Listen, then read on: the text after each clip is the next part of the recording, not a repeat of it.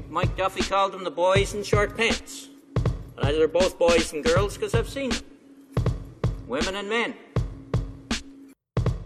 Hello, this is episode 81 of The Boys in Short Pants, the 82nd episode. I'm Laurent Carbonneau. I'm Etienne Rainville. Thank you. You're very prompt on that today. Usually it's a, it's a little more like I have to We- we sort have a of guest. prompt you along. Yes, and we have a guest joining us today. Dr. Paul, many last name, middle names, Thomas.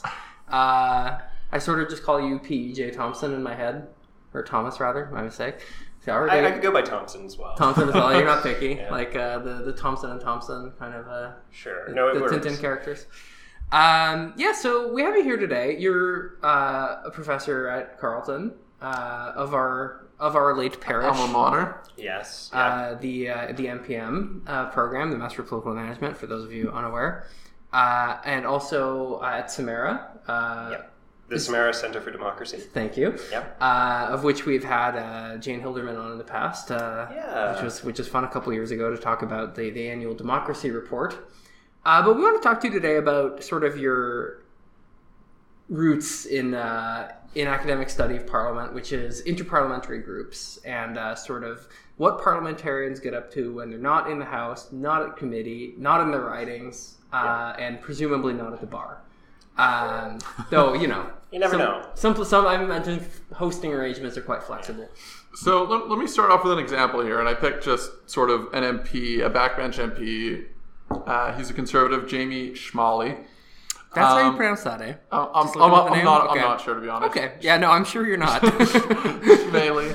Um, who, ha- Schmale? who has a number of these, or who is, Is a, a member, member. or director in a number of these. So anything from the Canada Africa Parliamentary Association, the Canada Japan Interparliamentary Group, the Canada uh, Europe Parliamentary Association, the Canada Ireland Interparliamentary Group, the NATO Parliamentary Association. Um, most people will not be. That was like maybe 20% of what this guy's a member of, just for, for listeners' sake. There, there are a number of others, and most of these are never in the news, and sort of your average citizen isn't really aware of them. They sort of have more of a resonance with sort of the lobbying and the diplomatic community. Yeah, or people on House of Commons email lists, because you will get like a thousand of them every week. The only example I can think of one of these sort of making the news was when uh, a conservative, well, a liberal then conservative MP was being Silence. uh, ousted from her position on the Canada NATO Parliamentary Association. And there was a rounding uh, song of Barrett's Privateers, I believe, and some Yes. and some vodka or gin drinking. By conservative staffers, yes. Um, but aside from that one incident, these generally aren't, you know, visible to average Canadians. So can you say like what the difference is between all of these and what they're really about? Sure. So it, it's funny that's uh, not the finest moment uh, uh, that you recall there. Um, so these actually go back uh, almost a century to the something called the Commonwealth Parliamentary Association, and it was this idea that there's legislators from Commonwealth countries, maybe they could learn from each other. And so that was begun. Um, and then Canada eventually joined an older body called the Interparliamentary Union. Same idea parliamentarians from different places around the world could get together, share ideas. As time has gone on, um, this has been expanded with groups that focus on particular countries. Um, so you have, say, the Canada United States Interparliamentary Group, uh, currently co chaired by Wayne Easter. Uh, and he Friend of the show. Friend of the show. um, he has been really active uh, throughout the whole NAFTA negotiations going down. And part of it comes from a realization that in other jurisdictions, legislators matter more than they do in the Canadian context. So, who is it who's currently holding up the ratification of NAFTA? It's not necessarily Donald Trump, it's going to be the US Congress. And if you want to engage with them, it's a lot easier to have members of parliament or senators go down and engage as peers. Um, and there's a parallel body in the US Congress that sends people up here, exchange ideas. There's even provincial level ones where, so it's a long, deep rabbit hole once you go down this. But there's a lot of collaboration between the legislators um, in provincial assemblies and state assemblies on, say, border issues, water issues, things that you might expect. Um, what's interesting is that the, the list uh, that Etienne was reading off there is really just the tip of the iceberg. So Canada is a very different place than the United States or the United Kingdom because we only keep track of a very small number of these groups. Uh, I think it's 16, and we all of them are sort of country to country or sort of multilateral associations. Whereas in the United Kingdom and at the US Congress, they have registries for a much broader range. And so we have these kind of groups, and you can kind of divide them into two categories. One is about policy issues. So Canada has had a parliamentary steel caucus since the 1980s. Um, in the 1980s, we also had, um, and it's sort of a footnote on history, but a parliamentary friendship group um, for Soviet Jewry, who Yeah. were trying to bring members of that community to Canada due to persecution and what have you. Uh, in the 1980 or sorry 1990s, when there was uh, retaliation um, against Canada through the Helms-Burton Act, there was an all-party sugar caucus. Um, Yeah, I the existence of the All Party Sugar Caucus made me look up the fact that Canada has a sugar industry. Period. I remember. no, that, this is uh, it, it surprised me. Other than maple sugar, um, it turns out in Sugar fact, Come on, know, guys. It's a- Um, and so it's, but the real growth of them have started in the last few years, and so you've started seeing um, not just for industry groups like say steel or sugar, but also subject matter ones. So there's an all-party climate change caucus, uh, an all-party oceans caucus. Um, you- Outdoor recreation. outdoor, yeah, the outdoor one is an interesting one because it tends to be very heavily skewed towards the the hunting and fishing. yeah, make, making smaller things dead. Sort Yes, of yeah. field of outdoor activity. And so it's fascinating. They larger. hold a shooting day every Yeah, year. They and take they do. MPs and senators out to the range, um, which is not every now and again the Hill Times or something does coverage of it. Mm-hmm. Um, but so if those groups existed at the U.S. Congress or the British Parliament, they would be registered because most of them are supported by outside actors. Mm-hmm. So you have um, the Federation of Anglers and Hunters may be supporting the Outdoors Caucus. Um, you have the Canadian Steel Producers Association supporting the Steel Caucus, so on and so forth. There's a Health Research Caucus supported by Research Canada. There's a Diabetes Caucus supported by Diabetes Canada, so on and so forth. But what the money that pro- comes from these groups pays for is events. Yeah. And so if you want people to come to an event, to hear a speaker, to learn about an issue, it really helps if you have wine, um, Sure.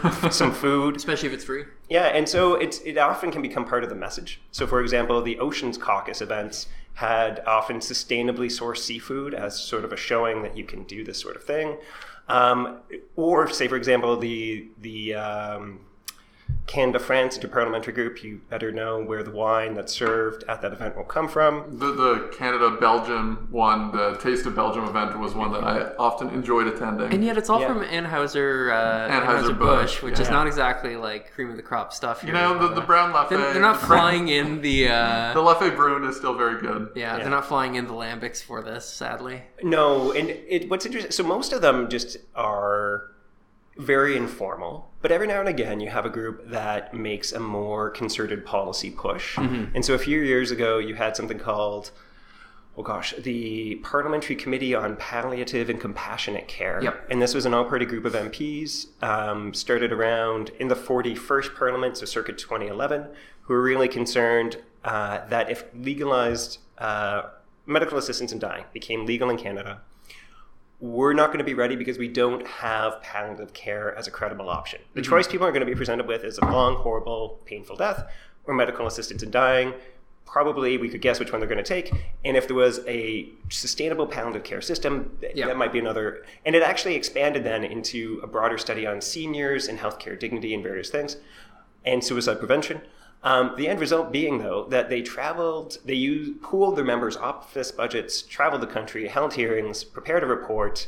Um, it led to private members' uh, bills and motions, and it was quite a coherent strategy.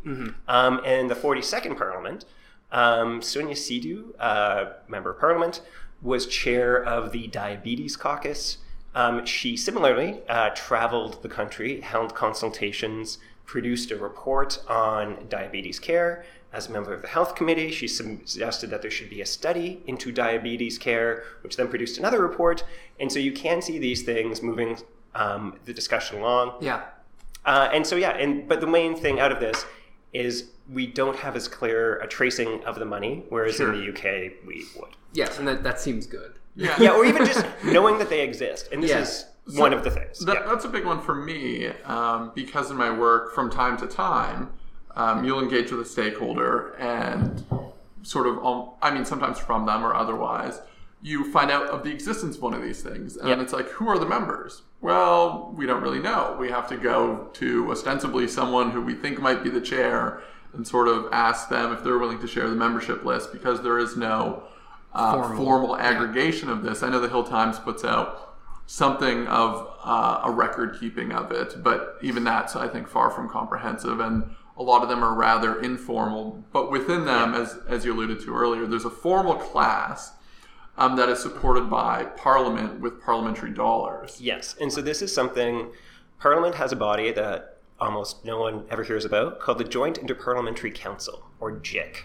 And it is a rare joint body of the House and the Senate that manages a pool of funding that goes to support um, these 16 groups that are in some way supported. And even within that category of 16 groups, um, it's they're divided into tiers. So we have funding for big multilateral associations like the Commonwealth Parliamentary Association, International Parliamentary Union, um, the Assemblée Parlementaire de la Francophonie, so on, Canada, NATO.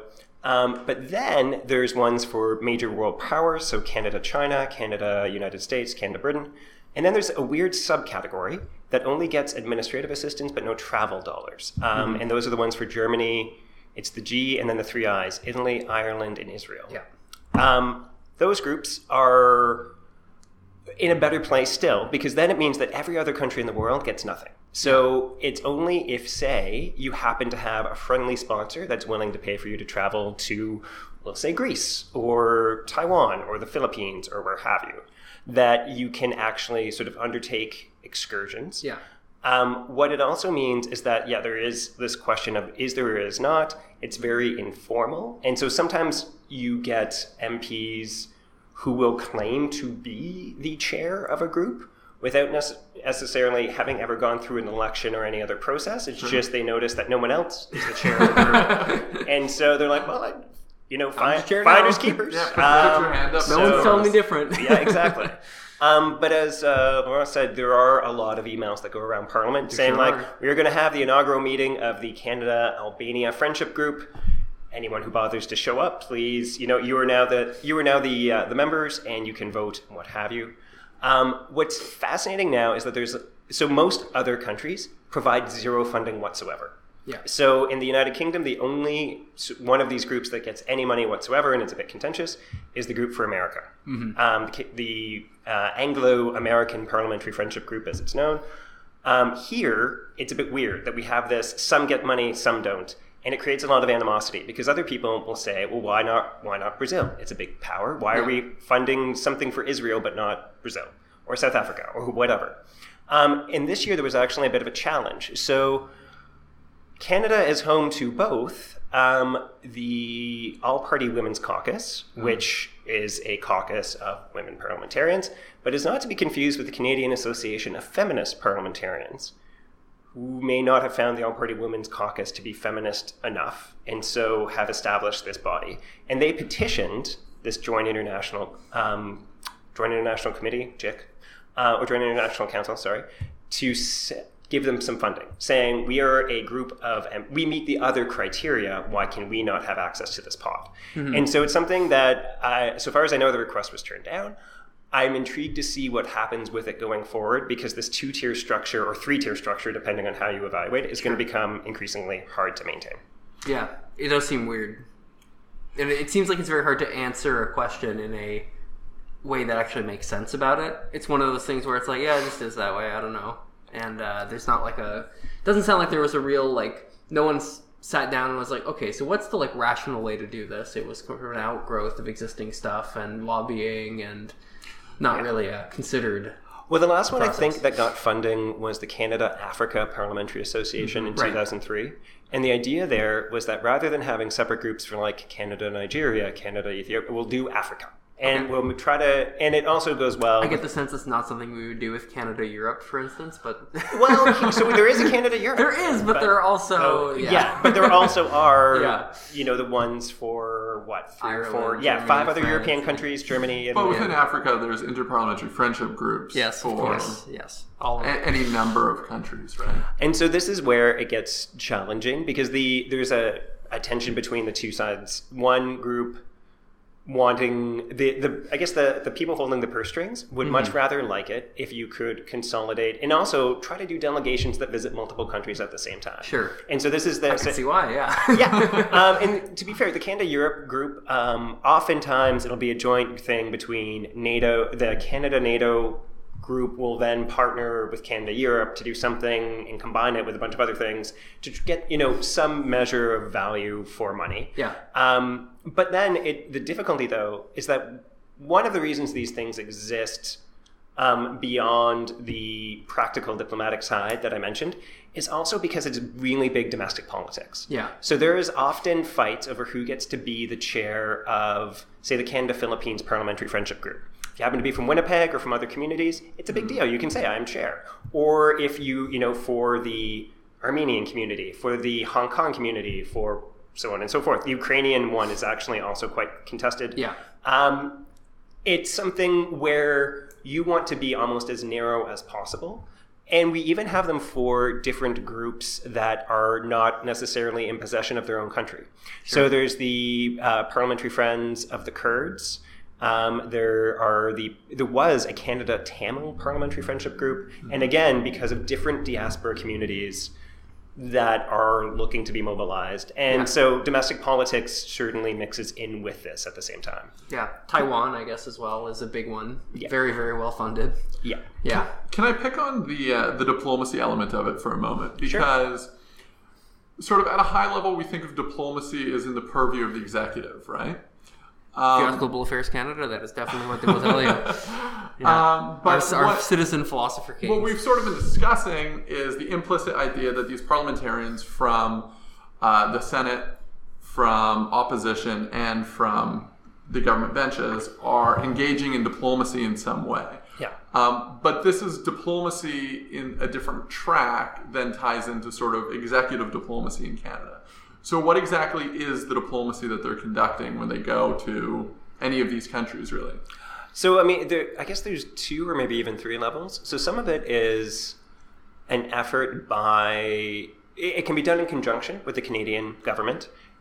Na- So that NAFTA being a good example. NAFTA. I was going to say NAFTA is perhaps, and also um, there was bit of that as well around the negotiations for CETA, the agreement with the European Union, Fair. where certain member states were perhaps more resistant than others to ratification and trade rules and what have you. Wallonia. The, the, the Walloons, yes, were per. I, I don't believe we do have a friendship group specifically for Wallonia, but Not yet. uh, well, give it, yeah, give it time. Um, but so that can be uh, set up in a, in a strong partnership. You can have officials from foreign affairs providing briefings, but the main idea is that for various reasons of protocol, time, what have you, uh, members of parliament and senators can go places and perhaps have more informal conversations than is necessarily possible for foreign ministers. And the other element is that from a if you're playing the long game, oftentimes the people who wind up as prime minister, minister of foreign affairs, cabinet, they're today's backbenchers, and tomorrow, you know, maybe they might move up the chain uh, someday later. Yeah. So being there to meet with the people while you're in whichever country is not necessarily a bad idea. To you know, put in a good word for Canada, perhaps pass around some maple syrup or what have you. Yeah. Um, so there was sort of the relationship building things. There's also just a genuine desire among a lot of MPs to learn about policy issues. And so often you will see, okay, we've learned that Britain has an innovative way of dealing with this problem. So we want to go and learn about this particular way that they're dealing with it. That can be of value as well. Again, trying to get more of a policy transfer sort of mm-hmm. thing. And you also do see that with some, there's a whole bunch of international networks of parliamentarians on specific issues. So there's an international network of parliamentarians on anti-Semitism. Mm-hmm. There's an international work, network on climate change, um, another one on uh, religious freedom, and so these MPs get together and do that sort of thing. Um, then there is also, unfortunately, the issue where sometimes other countries are more, it's the reverse lobbying. It's using Canadian MPs as brand ambassadors to further the interests of that country back to Canada. So some countries are much more aggressive. Um, and just if you look at the list of sponsored travel, which is something published by the Ethics Commissioner that lists who has taken trips, um, Taiwan, Israel, um, to some extent Armenia, Turkey, are very active at funding uh, Canadian MPs to go and learn about their country. Yeah. And some of it's it's marketed as cultural diplomacy. It's an exchange of ideas and understanding that will lead both cultures. But at the same time, it's also places that would want a continued uh, a certain relationship with Canada to continue. Yeah. And so it's not necessarily a bad idea for them to build relationships with us if they want that. And so there's um there's been some good documentation of how Taiwan has very actively courted this, um, but also even uh, so. For example, the chair, former chair of the Canada India Parliamentary Friendship Group, Patrick Brown, at various points lobbied for uh, restrictions on uh, the exchange of nuclear technology with India, arguing, you know, it was too restrictive, that India had moved beyond, what have you. And so in that case, he was acting more as an ambassador for the interests of the Indian government. Sure. Perhaps. Agency level, man. Let's let's be fair here. Yeah, yeah, yeah. no, and totally. I mean, and this is where some of the idea, like, it, He it just gets cares a lot lot about jobs in Montreal. It's All true. right? It's, No, a I lot mean, of people in this town do. Exactly. really, I mean, we're, what SNC Lavalin wants. Um, I'll leave that thought alone. anyway, uh, what you do see though is this. Uh, it's more blatant in part because we know more about it in the UK. Yeah. So there was um, a whole series of reportings on uh, Saudi Arabia's man in the British Parliament. Um, there was investigative reporters who posed as um, a delegation from the government of Fiji that offered a British MP fairly large sum of money to set up a parliamentary friendship group for Fiji Okay. and are in lobby for its readmittance into the Commonwealth following a military coup. Um, we don't, we haven't had that kind of scandal yet um, that I know of, but at the same time, it's one of those things where because we don't even have a registry that the groups exist, Right. you don't necessarily know where to look. Um, and there's various countries that we engage with, or that there's parliamentary friendship groups for, Yeah. that may have particular things that they would like. And so knowing, knowing that balance and knowing how the exchanges go is something that the more transparency, the better. Because there certainly is value um, to having an, a free exchange of ideas between parliamentarians from one country to another. But at the same time, it's tricky to make sure that it's all happening above board. And also, I mean, the, we saw a lot of this discussion about um, say John McCallum when he was as ambassador. Did he get a little too close to the perspective of the the government that he was supposed to be communicating Canada's interest to? Yeah.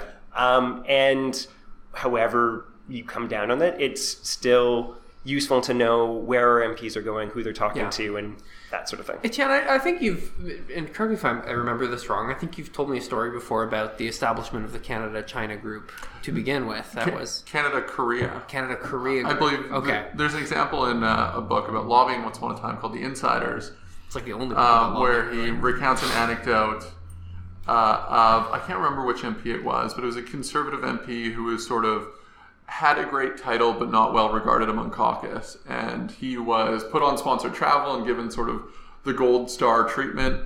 Um, came back to Canada, established the Canada Korea Friendship Group, and basically advocated for Korean issues until he retired. So that actually made front page news of the Montreal Gazette. Um, when it was, was one of those rare finds that when I was going through the archives for my dissertation came upon, and it was uh, they were lobbying very heavily to restrict imp- or reduce import duties on Korean cars coming to Canada. Fair. And so that was, uh, and it detailed the lavish Oh, yeah. trips, various things. This was in the 1980s Yeah. um, when there were still fairly strong protections on the domestic auto industry.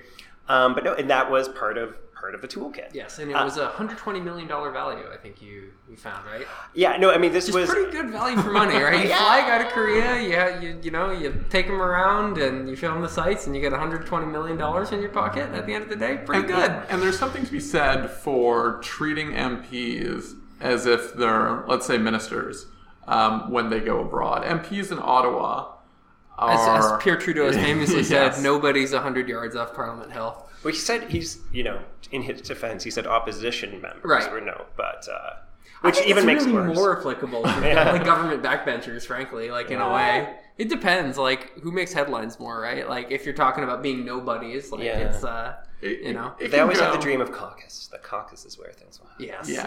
it, it can certainly go both ways. uh, Um, but the short version of it is in Ottawa, MPs, while getting you know a, a fairly respectable salary, don't get many perks. no, Yeah. Um, arguably, their only perk is the the weekly flight back to the riding, um, which is perhaps not a perk Woo, you get to go home. um, in, in many cases because Yeah. you know it's it's a stressful part of the job. yeah, Um, but the sponsored travel and some of the things we've been discussing so far are one of the times where they're treated like a diplomat yeah, um, in a foreign country and they go and get to meet you know diplomats or important officials in a country and get sort of a taste of the treatment that ministers get when they go abroad right Yeah. And also, most of them, it, it, we should note um, for our viewers at home, um, that they get to bring their spouse. yes, Yes. And so it adds an extra element to Yeah. it. It's it's not just a working trip, but often a bit of a paid vacation.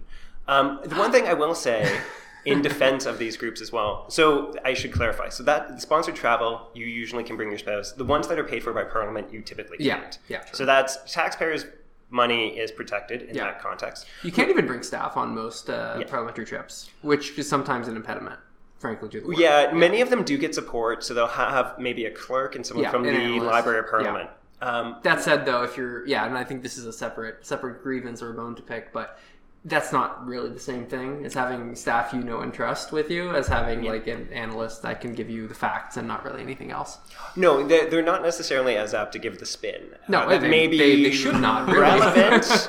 but Yeah. a lot of times, though, it, it is it is helpful to know. Oh, I am meeting with this person who may have these leanings. Yeah. and being able to interpret it in a bit more partisan. They won't way. give you that, yeah. Yeah. Which is like they're like yeah, I mean, we've talked about Library of Parliament analysts before in the show, and like they're great, but they're they're not political, capital P political. Um, but yeah, it's it's a very different type of stuff you're going to be getting from them. I mean, the one other benefit, though, I should stress, is that really Parliament, and even especially now that you have the new uh, temporary chamber in West Block, there's not many places for people to mingle across party lines. And so, one good thing about especially the officially sponsored associations is that all of the delegations that are sent are in relative proportion to party status. Yeah. And so it is one of the few places where MPs get to actually know each other as human beings. Yeah. Which is can go along and especially in a minority parliament setting may go a long way to helping, you know, sm- soothe tensions, tempers, what have you. The difficult part is that a minority parliament is also when there's less likelihood of travel, Travel, happening. yeah, exactly. Because everyone, all the whips are going to be counting their fingers and hoping that, oh wait, do we Yeah. have enough votes? Yeah. And all it takes is one party to say, "Oh, I'm not sending my people on that trip," and then it all crumbles. Yeah, Paired voting has really fallen off as a. you see uh, one or two on a, any given vote. It's not really like a the dozen odd it used to be. Yeah, it which is its own something uh, that needs to be examined because, especially for what it means for, say, women on maternity leave or Sure. and on parental leave for that matter, uh, or now we have two cabinet ministers battling cancer. Uh, the paired vote system is odd. Um, Yeah. And we haven't hit the depths that they've had in the UK, where Wheeling in people on hospital beds. yeah, where there was there was Yeah. such a decay in faith in the system that it, it quite literally against medical advice showing up to vote in Parliament. yeah, Um, thankfully, but still, it's something that we may want to find a, a more formal system than just a gentleman's agreement. Yeah. yeah, Uh, where the one thing I should also say with the sponsored travel is that it's not just necessarily international groups. So, say the All Party Steel Caucus, Yeah. uh, took members on a tour, different steel facilities across the country. The All Party. like when you've seen one, you've kind of seen them all. I don't know. You know, I'm told there's a difference between the ones that make girders and the ones that make wire. Oh, but uh, okay. you know, um, I'm enough. not an engineer. uh, and this, the, the aerospace caucus took people to Winnipeg, to Montreal to see different things. Yeah. And And so talk about a well-funded one too. There. The Yeah. low Yeah. Earth orbit trip is still in the works. yes, yeah, I can only you know when. If it worked for Guy Laliberté, then hopefully the rest can get on Virgin Galactic and go see that. But I uh, hopefully there. I mean, and again, there's one thing that you know it is some challenging for someone who's maybe not from a particular part of the country to know the difficulties facing another. Sure. Um, that said, the MPs who get involved with these things, especially the aerospace or the steel or what have you, Are the ones who have it in their riding. Yeah. yeah. yeah. I mean, it was funny when I was doing interviews for the dissertation. I asked. So the the other element is that there's often internal party caucuses that exist.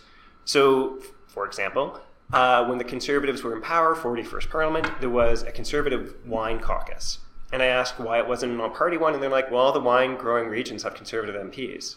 There's really no other." And we were like, it was a very reasoned answer. Now it's an, now it's a parliamentary wine caucus. Funnily enough, the aerospace caucus that had been all party flipped to being more of an internal liberal one because Yeah. they had all the places that made planes. And so these things do go back and forth. Um, the parliamentary pro life caucus has existed forever, uh, but is increasingly a conservative only affair. Huh. Surprising. Yeah. That's the one where they like uh, show up in hoods, right? And like tell the. No, sorry, not like not that kind of hood. I just mean that they're secret. So I'll give you that it's secret, and that uh, they it is the only. Co- so if you were talking earlier about membership lists. Uh, the Parliamentary Pro Life Caucus works on a non disclosure arrangement so that anyone who attends the meeting, the other MPs are bound not to say who comes. You can self identify as a member of the caucus. So I think like Harold Albrecht had been involved, Rod Bruinooge had been involved, Maurice Vellacott, uh, Jason Kenney, actually, when he was an MP, um, had all been involved.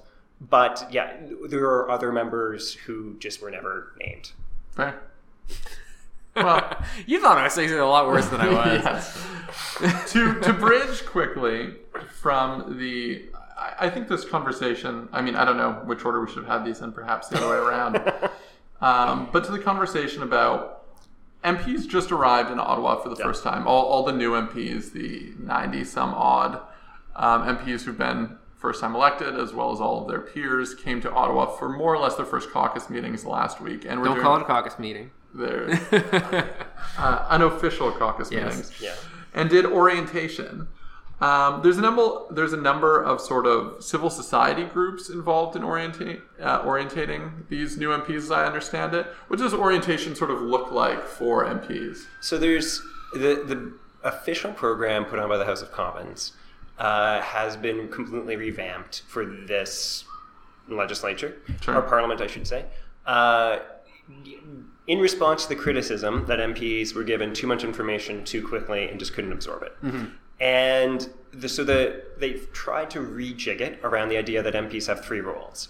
Uh, one as someone in their constituency who is needs to have an office and various things. Uh, one as the MP in the legislature, so knowing parliamentary procedure and what have you, and the other as the MP on committee. And so they're actually leaving the committee stuff until committees are about to meet. So that is ju- they just put a pin in that. That will come maybe January. Fair. On the argument that it's not, if they tell them now, Yeah, it's It's It's not just going to get salient lost. Yeah, yeah, information. Yeah. So the biggest thing, I mean, it used to be organized around the various elements of the House of Commons. So you would meet with your human resources person who would tell you how you get paid and potentially how you would hire people. Then you would meet with a legal team that would tell you how you set up leases and employment contracts. Then the IT people would give you your phone, Computer. various things. And that was really efficient for the House of Commons, but not overly useful for the MPs. So now trying to group things together to think about more of the, the holistic role. Um, where it gets challenging is that a lot of it you it's really hard to know how things work in practice. So we interview former MPs with Samara, that's one of the things. And one of the elements that came up was that standing votes. New MPs didn't really know how to do it because they had never, it was something that isn't written down necessarily as well. It's just a procedure that you gradually learn. And there's a lot of those elements, even whips lists aren't necessarily written down anywhere. It's just you gradually figure it out. Each party has their own folkways. So the House of Commons orientation is the big picture of getting getting access to resources from Parliament, uh, learning the basic procedures, but then parties have their own, where they t- sort of trying to think of a better word than indoctrinate, but um, they they get into the greater details as to how their own caucus will function, about how responsibilities will be shared, um, and that will become even clearer, I think, once, say, cabinet is assigned, and once you have critic portfolios, you'll start getting even further down that line. But a lot of it will be right now trying to decide, say, common positions on particular issues. What are your priorities?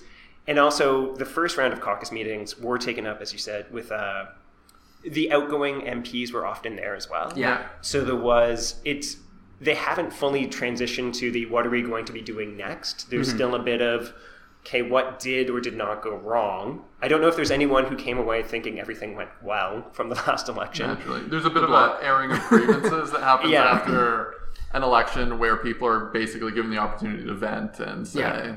Say their piece, especially if they were uh, if they lost lost their seats. Exactly. And so it'll be a very different dynamic when they meet again, especially now that we have a date, um, but with a clear idea of what the cabinet is, maybe policy ideas. It's going to be getting closer and closer to that actual division of labor. Maybe talking about committee assignments, or at least sending a wish list of what committees you want to be on into the whips. Uh, and then coming out next, there will be the actual orientation for MPs as to how how to work on committees. A lot of it is going to be even more important this time around because it's a minority parliament. Procedure will potentially make or break a government. Yeah. I remember because I'm of a certain age back when uh, the Martin minority fell, and it was fascinating to see all of the different things that were done to try to find ways of moving motions of non-confidence. Yeah. Like, say, putting a motion of non-confidence attached to a committee report, wondering if the, if the committee report then Oh, concurs the mo- if the Uh. House then concurs the committee report, does that count as the House voting for non? Anyway, these are things. How many angels Yeah, can? well, and you would imagine too, like the the SNC Lavalin sort of um, shenanigans with uh, like coming down to party line votes on committees would look Yeah. a lot different in a minority context. Like it would be uh, the very interesting things you can do on committees with uh, minority control is uh, Yeah. is No, going to be interesting. I mean, it that same minority was the last time that I know of. Maybe it's happened since, but the conservatives were really well versed. They had a procedure advantage, for lack of a better term. Yeah. So in I think it was 2005, Scott Brison failed to show up at. Um, oh gosh, I think he was Minister of Public Works, so whichever committee, Public Works, um, to justify the estimates for his department. And the committee amended the estimates to remove an amount equivalent to his salary from the budget, just as sort of a way of saying, you know, that we're we're paying you back. And it made it a bit of a news story. That, but those are the things you can do once you have um, the opposition minority or majority on committees. Yeah. And so, yeah, watching that space will be very interesting. I, I'm looking forward to it personally. I think Well, no, and I. I think the Justice Committee will perhaps get an outsized bit of attention. Sure, as and the ethics the committee others. and uh, Yeah. all the other fun committees that, especially the ones that are opposition chaired, Yeah. because that will matter a lot more now. It will, but it's also worth noting for for those with SNC fever dreams that the Bloc Québécois Yes, we'll not will, really want to will go hard be on, on this. committee. Yeah, it's just generally well. speaking, the committees will be fun. and Not will necessarily on this issue. Align with the government more on some of those issues. Yes. That is, that is a fair point. Um, it depends on which which instinct happens to win out at that particular moment. Um, I mean, one thing that is interesting as well, the House of Commons is developing for the first time ever an actual House orientation for MP staff, Hmm. uh, which traditionally has only been done by the member themselves. Yeah. And if that. Yeah, or, yeah, or just like I need coffee and various things, you figure it out. Um, my dry cleaning, I don't know where it is, you find it. Um, hopefully, that will help and professionalize to a certain extent, so that at least all the, the staff are aware of their rights or Yeah. and procedures Sure. and what have you, so Sure. that And I imagine some of that is growing out of the innumerable scandals that the House of Commons and the Senate have faced in the past few years, Yeah. particularly Yeah, around the knowing the rights rights stuff of is- staff and That is the important part because the, from the job perspective, every staffer's job is different. Yep. I would say like it really depends a lot on your boss and the other people in your office. Like it, it's just like you can't have someone in the House of Commons administration teach a political staffer how to do their job, both No. on like a could and should level. Like Well, I mean, there's certain uh, basic things like this is the Library of Parliament. It can give you Yeah. information. This is Oh, is yeah, absolutely, So yes. those those sort of fundamental things, which Yeah. members themselves may actually not know. Um, so that's going to be a change, which Yeah. previously hadn't been there. The the library and the House of Commons itself had offered various like drop-in information sessions. Uh, they were seldom attended Yes. and because staff often had other things to do. And so this would be one of those changes. There is also uh, going to be so Carleton University they have this thing called the Initiative for Parliamentary and Diplomatic Engagement, and so they actually offer another orientation to MPs. This happens in January. And it is a crash course for new MPs on policy. Okay. So if the House of Commons one is about how do you get paid, how do you pay people, how does procedure work, this is much bigger about what are the macroeconomic challenges facing the country? Yeah. What are the challenges facing the health system? What are the major foreign policy issues? See, that's interesting because I was actually just thinking about uh, talking about this. Is uh, during the last round of U.S. congressional orientations, uh, new, then newly elected Representative Alexandria Ocasio Cortez Yep. spoke really publicly and candidly about the content of their orientation, much of which was quite ideological because it was it was Harvard putting on this sort of like yeah, it was quasi official. I don't remember the exact relationship, but it was quite like you know Yeah. everyone went to this, and it was very much like deficits are bad. Uh, raising taxes is bad. Don't do that. Like all this kind of stuff with, with Right. very much an ideological content to it. And while I, I, our parliament, I don't think like goes in for that. Uh, at the excuse me, at the House of Commons administrative level, I wonder like for stuff outside, like how much are civil society organizations, etc., sort of delivering this ideological content that they want MPs to have going into their jobs uh, in these kind of months. There's almost a nice parallel there to interparliamentary friendship groups and sponsored. Well, no, I mean, and, and so the the event that's put on by Carleton certainly does have sponsors. I Yeah. mean, it's not free to put on, Sure, you know, a, a workshop, feed them, etc. And again, there's I could probably guess a good chunk of the sponsor list. I bet. well, it, I mean, the one thing that is helpful is that it is run by academics. Yeah. So you're you're not literally paying for the right to say things, but there's there's some quality Sure. control there. However, it is also true that your logo will be in places as happens. Um, so the the civil society groups right now, I mean, I I know, as, as I'm sure you do, uh, various lobbyists who are in town trying to find ways of getting certain things into mandate letters for Yeah. cabinet, and then also everyone's playing the game of who's going to have what ministry, who's going to be the opposition critics, and so a lot. there's a general delivery of content of wanting every MP to know why this particular issue is important. Sure. But then there's going to be a much more focused who are our key interlocutors on a particular policy file. And we're probably going to see a bit of movement more back to the House. Uh, a lot of lobbying had shifted to the Senate because the Senate was had more independence, and Yes. you, it's easier to sway a few independents to move an amendment uh, to a bill as compared to try to move a whole party caucus. Right. That might take a more collective decision. Yeah. Whereas now you might get the idea, especially that a, a majority, if the opposition parties collaborate, there's different variable geometry of alliances. You might get things moved a bit more at the House. To what extent is an orientation? I mean, you may have some groups offering. Right now, I mean, one of the main challenges of trying to brief up MPs is that not all of them have offices. And so even just getting them their mail can be challenging and overwhelming because Yeah. they don't have a place to keep it or read it or what have you. Yeah. Um, and so I think the really big push for trying to brief up uh, a, within the, the lobbying government relations community, certainly some general messages to MPs now, but especially in January, once people have offices, once the critics are known, people are over the initial madness that will be the first throne Yeah. speech to Man, the phrase government relations community just. Oh, that's dark. I'm just imagining people being like, wow, this is really an attack on the government relations community. So bitter, so bitter. Oh, gross. Okay. um, I think that's that's gonna that that's we've we've had a, a good uh, good lengthy conversation, and I think we'll we'll cut her there. okay. Paul, thank you so much for your time. This was really really informative, and I think a side of Ottawa that most people never never see really uh, or hear about. Well, I mean, you know, the, the, all I can say, is, listeners out there, go get yourself elected and try out, you know, one of these trips. the perks are great. Thank you very much. Thanks so much. Cheers.